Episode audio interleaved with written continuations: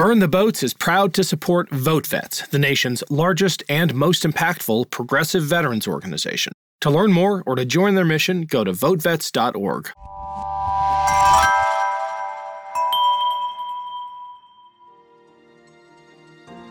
It's no surprise there were veterans that acted like a bunch of traitors during that insurrection on Capitol Hill. There's no question they were there.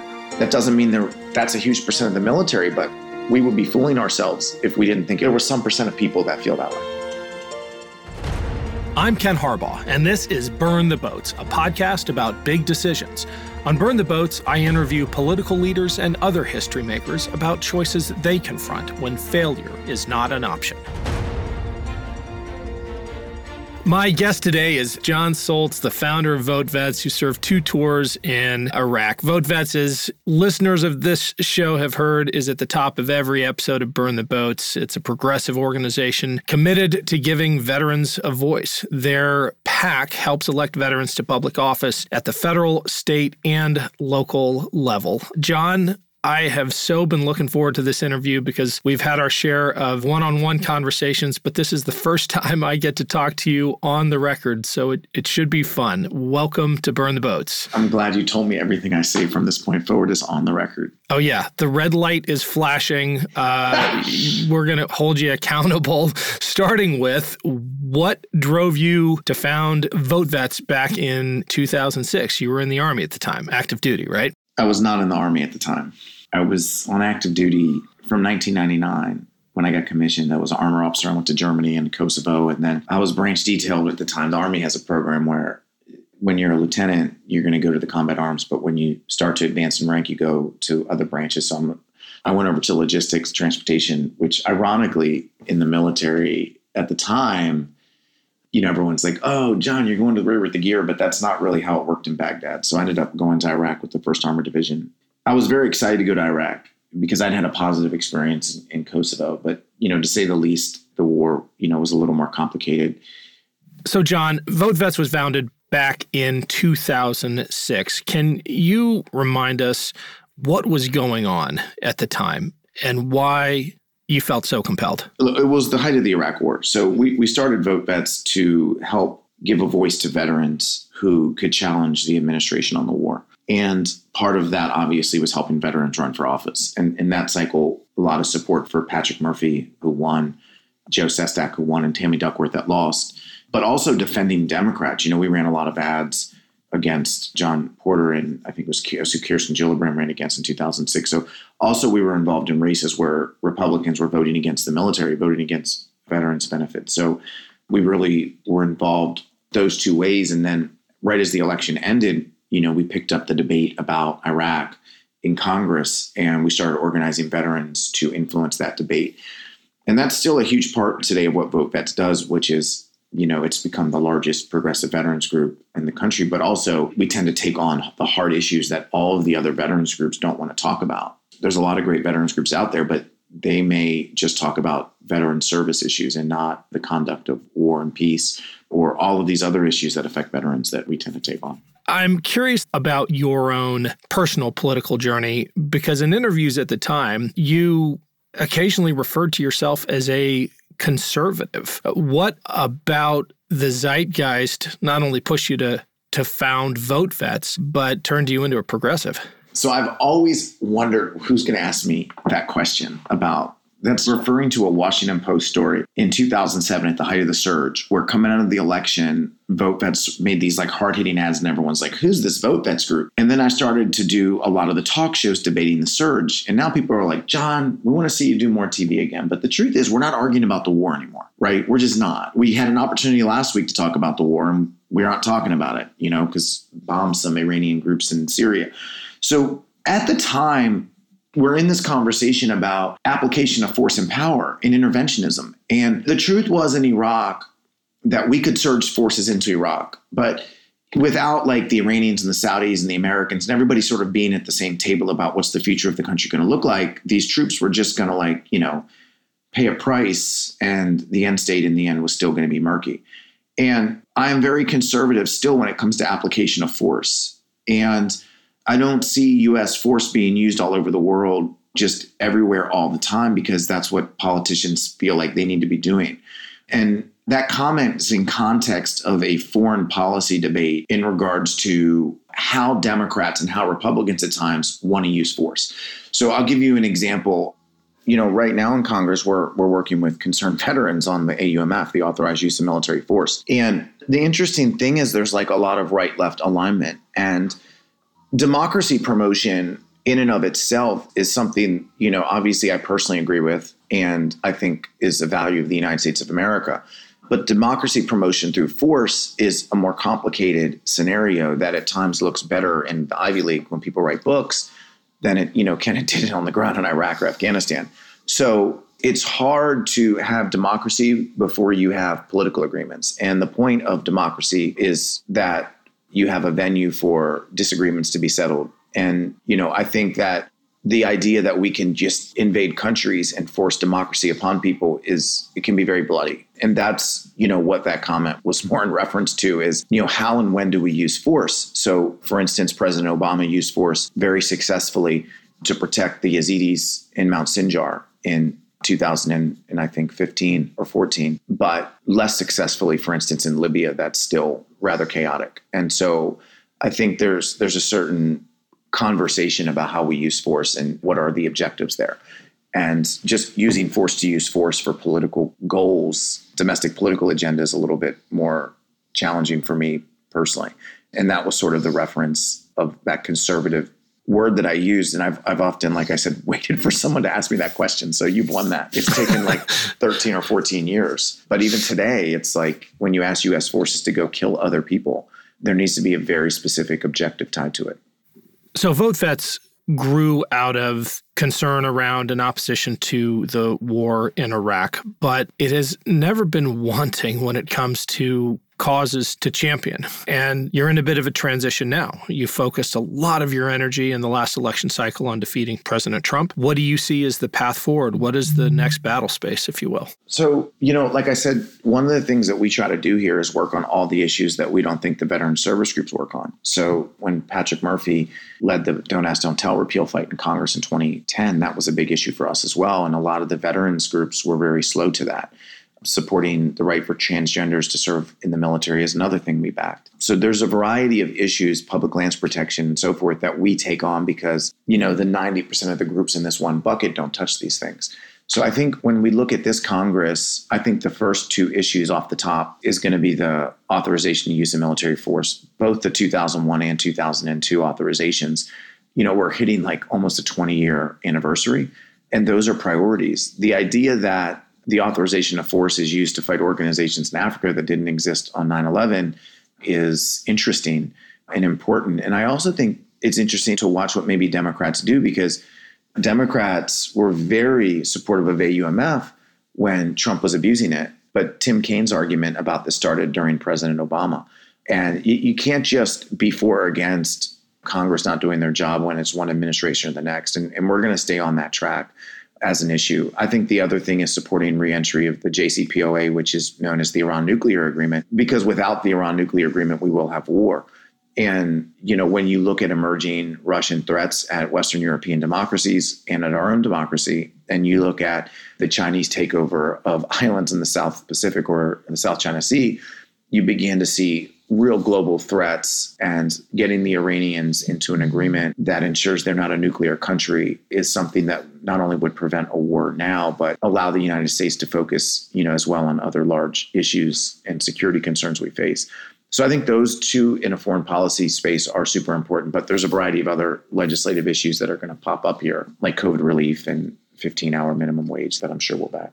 Are there Republicans you have managed to find common cause with on these issues? On the AUMF, there's a lot of alignment, and the challenge is more in the center. Okay.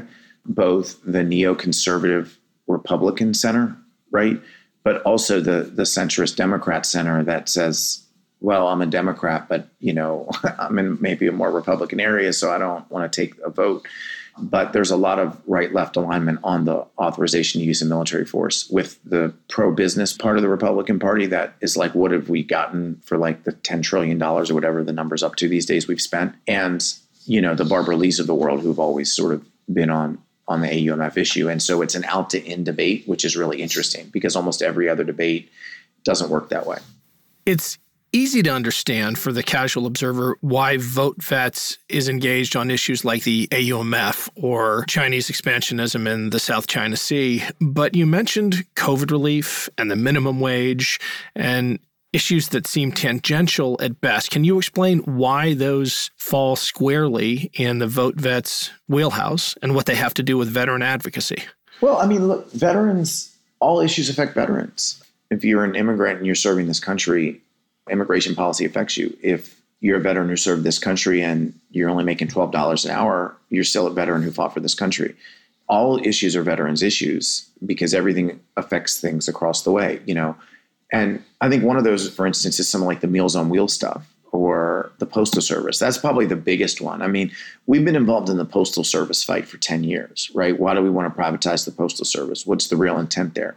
Well, all of a sudden over the summer, the veterans voice in that was probably the most decisive voice, which was veterans aren't going to get their medicine from the VA because it's not going to be able to get to rural America very quickly, where the Postal Service essentially provides a service to all of us, or the backlog has prevented medicine from getting there directly.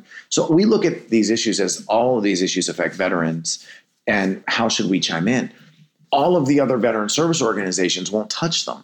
So our objective here is not to remake the American Legion or the VFW, but it's to represent veterans' voices on issues that no one else is talking about. And so when you start any organization from scratch, and I don't care if it's a business or a nonprofit or anything, you have to be filling a void in the marketplace. And you have to be providing something that's needed that isn't there. And to a lot of veterans who didn't feel like they agreed with where everybody was or they wanted to speak out on certain issues, we were filling a void for veterans to give a voice and also for a group that needed our voice to help support them. Do you ever get pushback? And I don't mean from conservative vets or those who disagree with the politics, but those who worry about mission creep or or diluting the impact of your advocacy. I mean, I don't care. I mean, let them say it. Again, the reason vote vets worked, and we could redo it 99 times out of 100 and it, it wouldn't work. And when over a million people have signed up at your website, it's working because you're providing a service that other folks aren't. So if we look like all the other veterans groups out there, then we're going to look like all the other veterans groups out there. And that's not the objective, right? So when people say we shouldn't talk about, you know, Meals on Wheels or we shouldn't talk about why we think Colin Kaepernick has a right to kneel for the flag because we fought for people's constitutional rights to do that, that just makes our organization stronger. And they're talking about us. And the more people are talking about you, the more they know about you, and the more people sign up, and the stronger we get.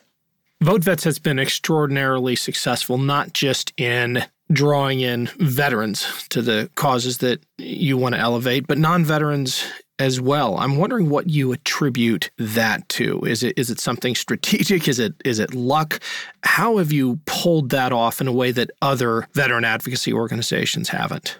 So that's a complicated question. So let me first start with the fact that there's no draft in this country anymore. And because of that, there's Congress is not going to be 90% white men going forward. And it's not going to be 80% veteran because there's no draft. And so the idea that we can sort of stop the trajectory or return the amount of veterans to Congress through our program that was there 50 years ago would be disingenuous, right? It would be disingenuous to somehow say that that's should be the case or that that will be the case.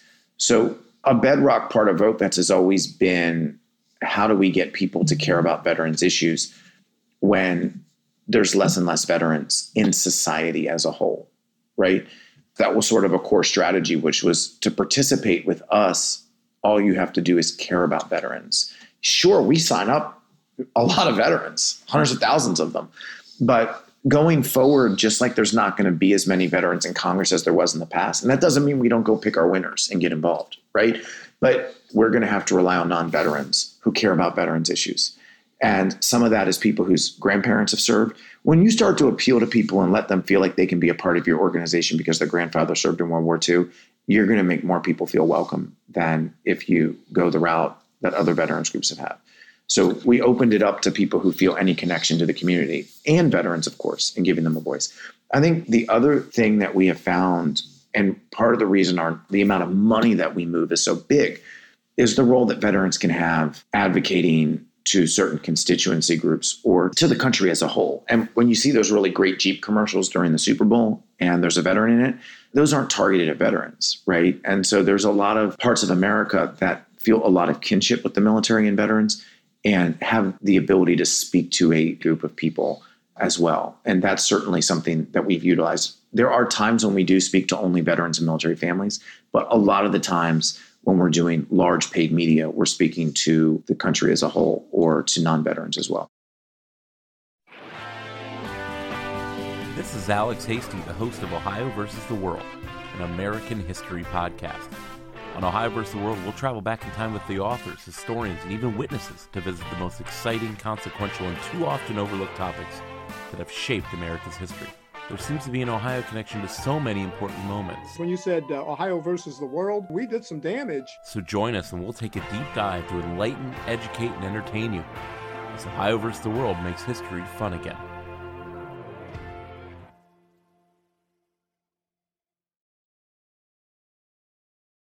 Do you ever worry about the downside of the valorization of the American vet? That's a good question. I would hope, I feel as an organization, we're not glorifying war over here. And I will tell you that I get very upset when people call over here. It's probably like the biggest dime I could ever drop on people that I, I won't drop, not even on your podcast. But the amount of people that call us looking for a woman veteran or an African American veteran or a Latino veteran who lost their leg above their knee in an IED attack, but only between 2005 and 2007. Like it's it's offensive, and it's come from the highest levels, and that certainly bothers me. And a lot of the times, it's done by a lot of people on the left too, and I get very offended. These are real people with real stories and real families, and you know, pet-a-vet is not something we believe in, right? And I think we're in the business of giving veterans a voice but in their own terms. And I worry about people using veterans for their own agenda and then discarding them. That bothers me a lot. And it happens on both sides of the aisle. No names because I work in this business, but as a friendly warning, I don't like it. And I see it and it, it makes my stomach hurt. I'm glad to hear you say that because it's something I've been thinking a lot about. And it's probably better than the demonization of the American vet that my dad's generation experienced coming back from Vietnam, but not a whole lot better, in that it still casts the veteran as a citizen apart. Even if that veteran is on a pedestal, it's still not a healthy way to welcome them back into the, the community. And it can be every bit as damaging psychically to keep them isolated on that pedestal. I'm wondering if you think that the 2020 election cycle will be looked back upon as an inflection point when you look at the behavior of veterans and the fact that a wartime president, which Donald Trump was, though many Americans have forgotten that we're a nation at war, had a majority of at least active duty members vote against him. A Republican president in wartime lost the military vote. Is that a fluke? Or is Vote Vets on to something with its message of progressivism to those in the military, their family members, and, and veterans, and those who care about them? So I think because I, I, I get asked this question a lot about veterans and how they feel, especially when we started Vote Vets, right? Because everyone's like, "Oh, there's no veterans that are on our side." Well, that was the that was the sort of secret sauce that there was. And so you ask, well, how do we know what the market was? Well, veterans represent and come from all parts of this country, right? So you want to have everybody in your military. You want the military to look like our country. So the idea that the military is only conservative was ridiculous. And the, the idea now that the military is only liberal is ridiculous. It's no surprise there were veterans that acted like a bunch of traitors during that insurrection on Capitol Hill. There's no question they were there. That doesn't mean that that's a huge percent of the military, but we would be fooling ourselves if we didn't think there was some percent of people that feel that way. So the first thing is that the military is diverse and it has all these different people in it that come from all these different backgrounds from all 50 states in all of our territories and immigrants who come from other countries that you're going to get a lot of diverse thought and that was our opportunity to start vote vets in regards to Trump, you know, we obviously ran a program where we were we've built this massive sort of voter file of veterans and military families, and we've modeled it after persuadable voters, and we've gone to those people directly as veterans. And the argument that we made was Trump's popularity with this constituency is going down. Now, you guys can do your own homework and look at some of the other programs that people have sold and see that maybe we didn't do as well in some other areas that we thought we were going to do better in. But I think the question is do Democrats need to win veterans forever? I'm not sure that that's the case. You got to make up points and you got to create a coalition. And I don't think there's any doubt that Democrats made up a couple points with veterans. And I think the data says that. I think we could see the polling coming in. And that was certainly something we were selling was how do we find two or three points here? And yeah, I think the veterans played a role in beating Trump. Does that mean that that will continue? I think it depends on the trajectory of the GOP too. You know, are they going to be a Trump party? They certainly still seem like they are, right? But I, I definitely think we're going to wage a battle to continue to organize veterans. Jon, I want to ask about that incredibly upsetting stat about the number of veterans who participated in the Capitol riots. At last count, something like 20% of those arrested and who are now being prosecuted were military vets. Do you think that's something we ought to pay special attention to? Is it just a another fluke or are some veterans somehow especially susceptible to those messages? Disinformation is a big deal for us right now, and we're putting together huge amounts of program money to target military families and veterans and military members.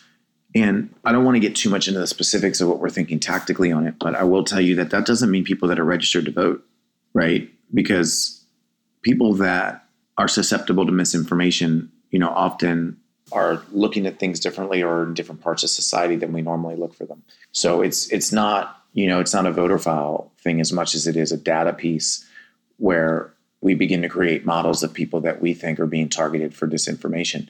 In regards to the military component, I think when people leave the military, they want to belong to something. And you can agree or disagree with Donald Trump. I obviously vehemently disagree with almost everything the man says. But the people that are following him feel like they're a part of his movement. And I think that this is something organizationally that we'll try to combat. But I think the larger question is do you combat the people that are already indoctrinated, or is there a sample size of people that we want to prevent from getting there?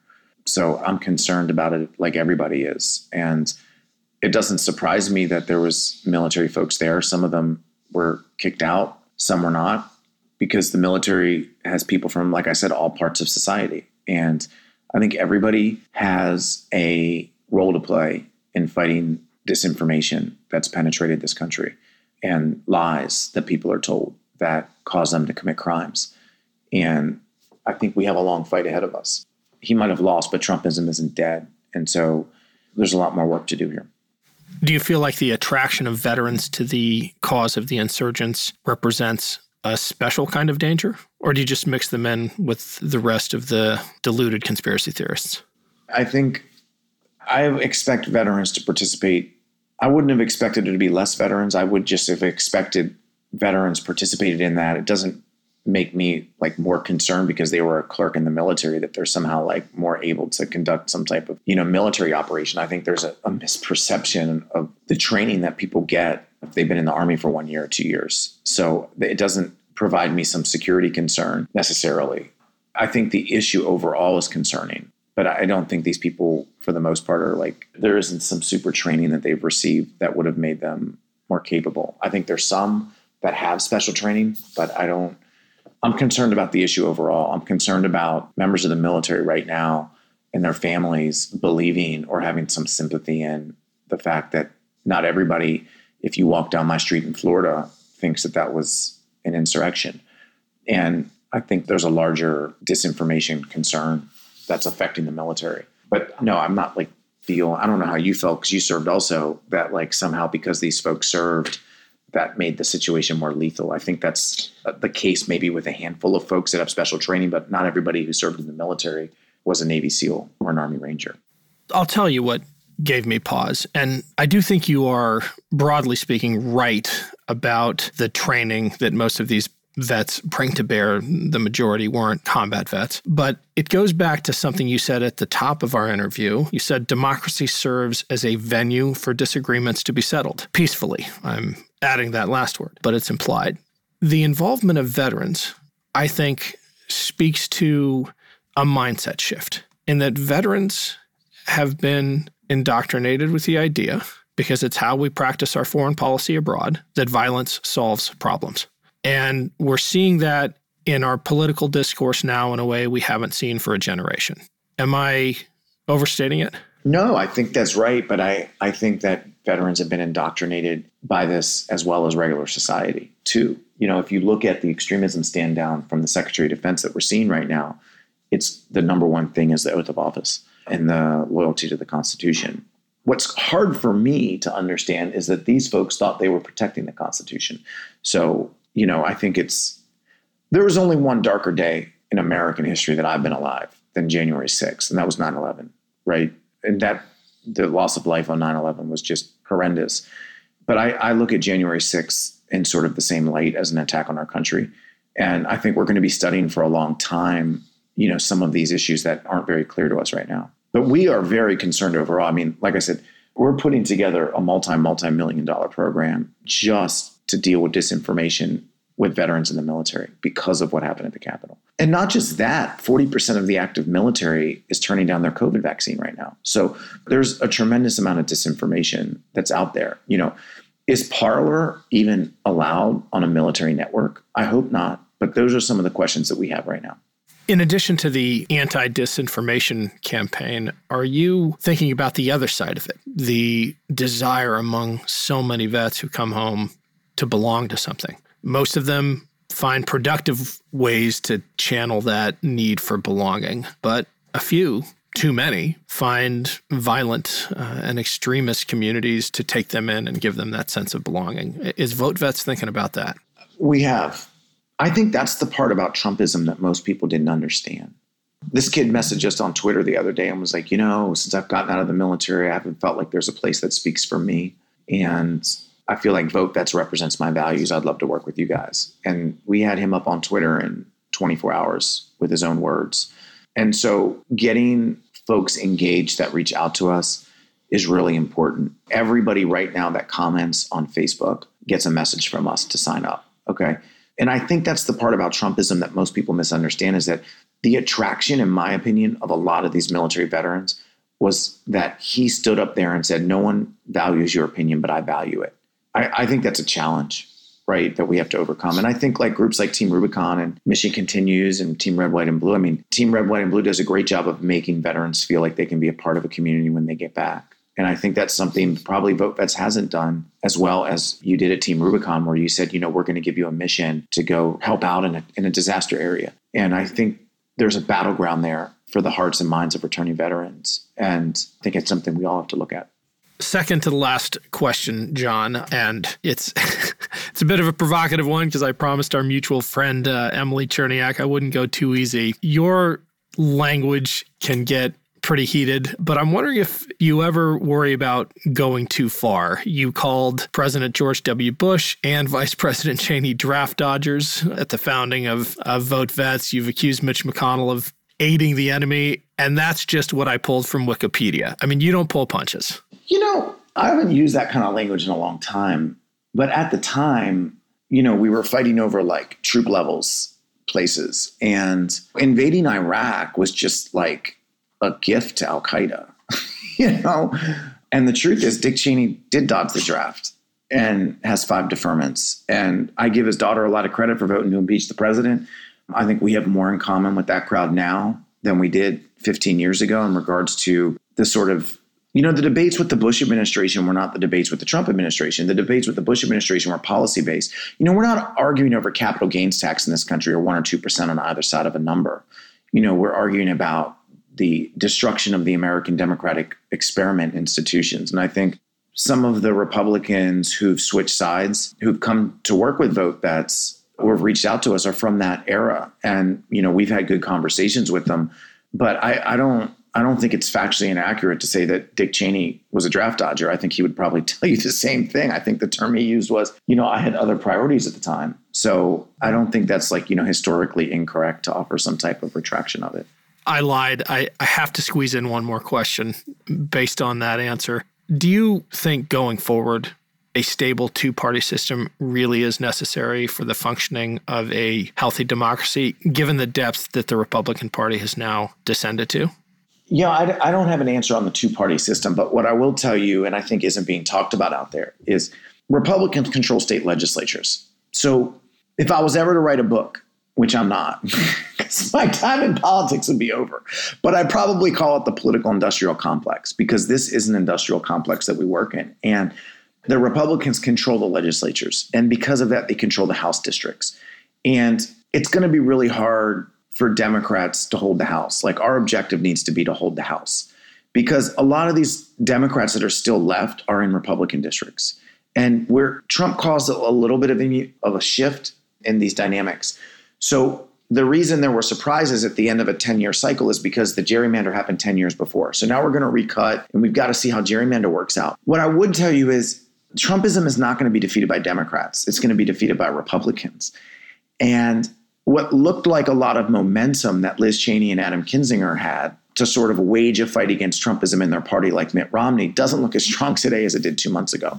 And I, I wish them luck because I, I, would I would certainly feel better for America if we got back to the days where we were arguing about troop levels in Iraq and the role of the invasion on our overall fight against global extremism with Mitch McConnell, where I use that language, than I am where there's a Capitol Hill riot that we are so divided like we're more divided today than we were then. That, that's concerning. And i feel like that that battle to defeat trumpism has to happen within the republican party because over 50% of republicans i feel like still support the president.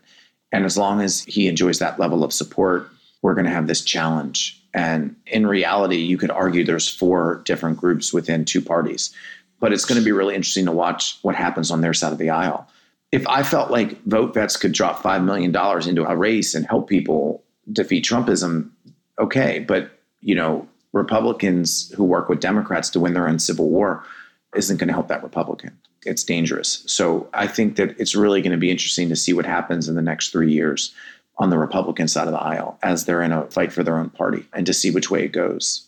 And I just, I don't know if there's more that Democrats can do when you look at the demographics of each of these elections in the states that are up, Democrats got control of the House. But, you know, when you're getting 51, 52% in this country right now, that's a lot. And I don't, the battle has to be waged on the right side to defeat Trumpism because almost all Democrats are united against Trump. The problem is on the right. And I wish I had answers for them.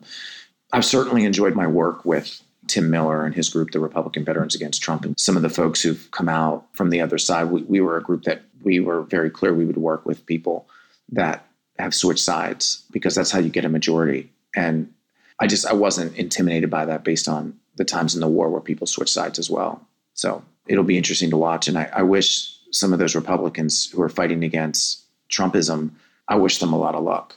And I'll be rooting for them because I, I, see Trumpism as a much larger threat than the policy debate that you called me out on, where I used more colorful language because um, it's not personal. And it doesn't mean I don't think they're Americans or they care about this country. I tactically disagree with what they wanted to do. I think Trumpism is, you know, an assault on American democracy, which is a threat, an unprecedented threat in our process that we haven't maybe ever seen. I think we agree on that. We've had a, a number of those former Republicans on the show to provide that perspective. Jon, we end every episode of Burn the Boats with the same question What's the bravest decision you've ever been a part of? Well, since we're talking politics, I like to about personal life. I will tell you, politically speaking, you know, there were some times when we pushed back on Obama, and it was really hard to do that as an organization. And, you know, one of them was when he put all those extra troops in Afghanistan. There are some times where we've taken some principle stances in this organization against where our party was, you know, and we're seen as a group that backs more the party, but we haven't always agreed. And we've taken some principle stances, usually about military intervention, that just because Democrats support it doesn't mean we are. And that's always hard because your donors call and they're like, well, why aren't you backing the president? Well, we don't agree. Well, it's hard when everybody else agrees with something and they control the bully pulpit. You know, you're just an organization that doesn't. And I think when you look back on history, always the most valuable opinions are the ones you took that weren't popular at the time. And there's people now that I served with in 2005 and 2006 they didn't like what I was saying about the Iraq war, which that the Bush administration wasn't honest, that the war was going to go on for a very long time, there was no strategy. And now they agree. And the truth was, Ken, in those times where Obama wanted to put, you know, 100,000 troops in Afghanistan in 2009, or when Bush wanted to add all those troops into Iraq, there's a lot of people that knew the right answer. There was very few people that had the courage to say it. And I think from a hard decision standpoint, leading this organization, you know, or being a part of the military and then getting out and then saying those things that I knew so many of my peers weren't going to agree with. I think those are decisions, you know, as leading the organization, I was most proud of because I didn't feel like anyone should be able to intimidate us off of knowing what we thought was right about those core policy positions that affect people that we supposedly are here to fight for. Well, Jon, thank you for your leadership of VoteVets, for your advocacy, and thanks for coming on Burn the Boats. It's been great having you. I appreciate it.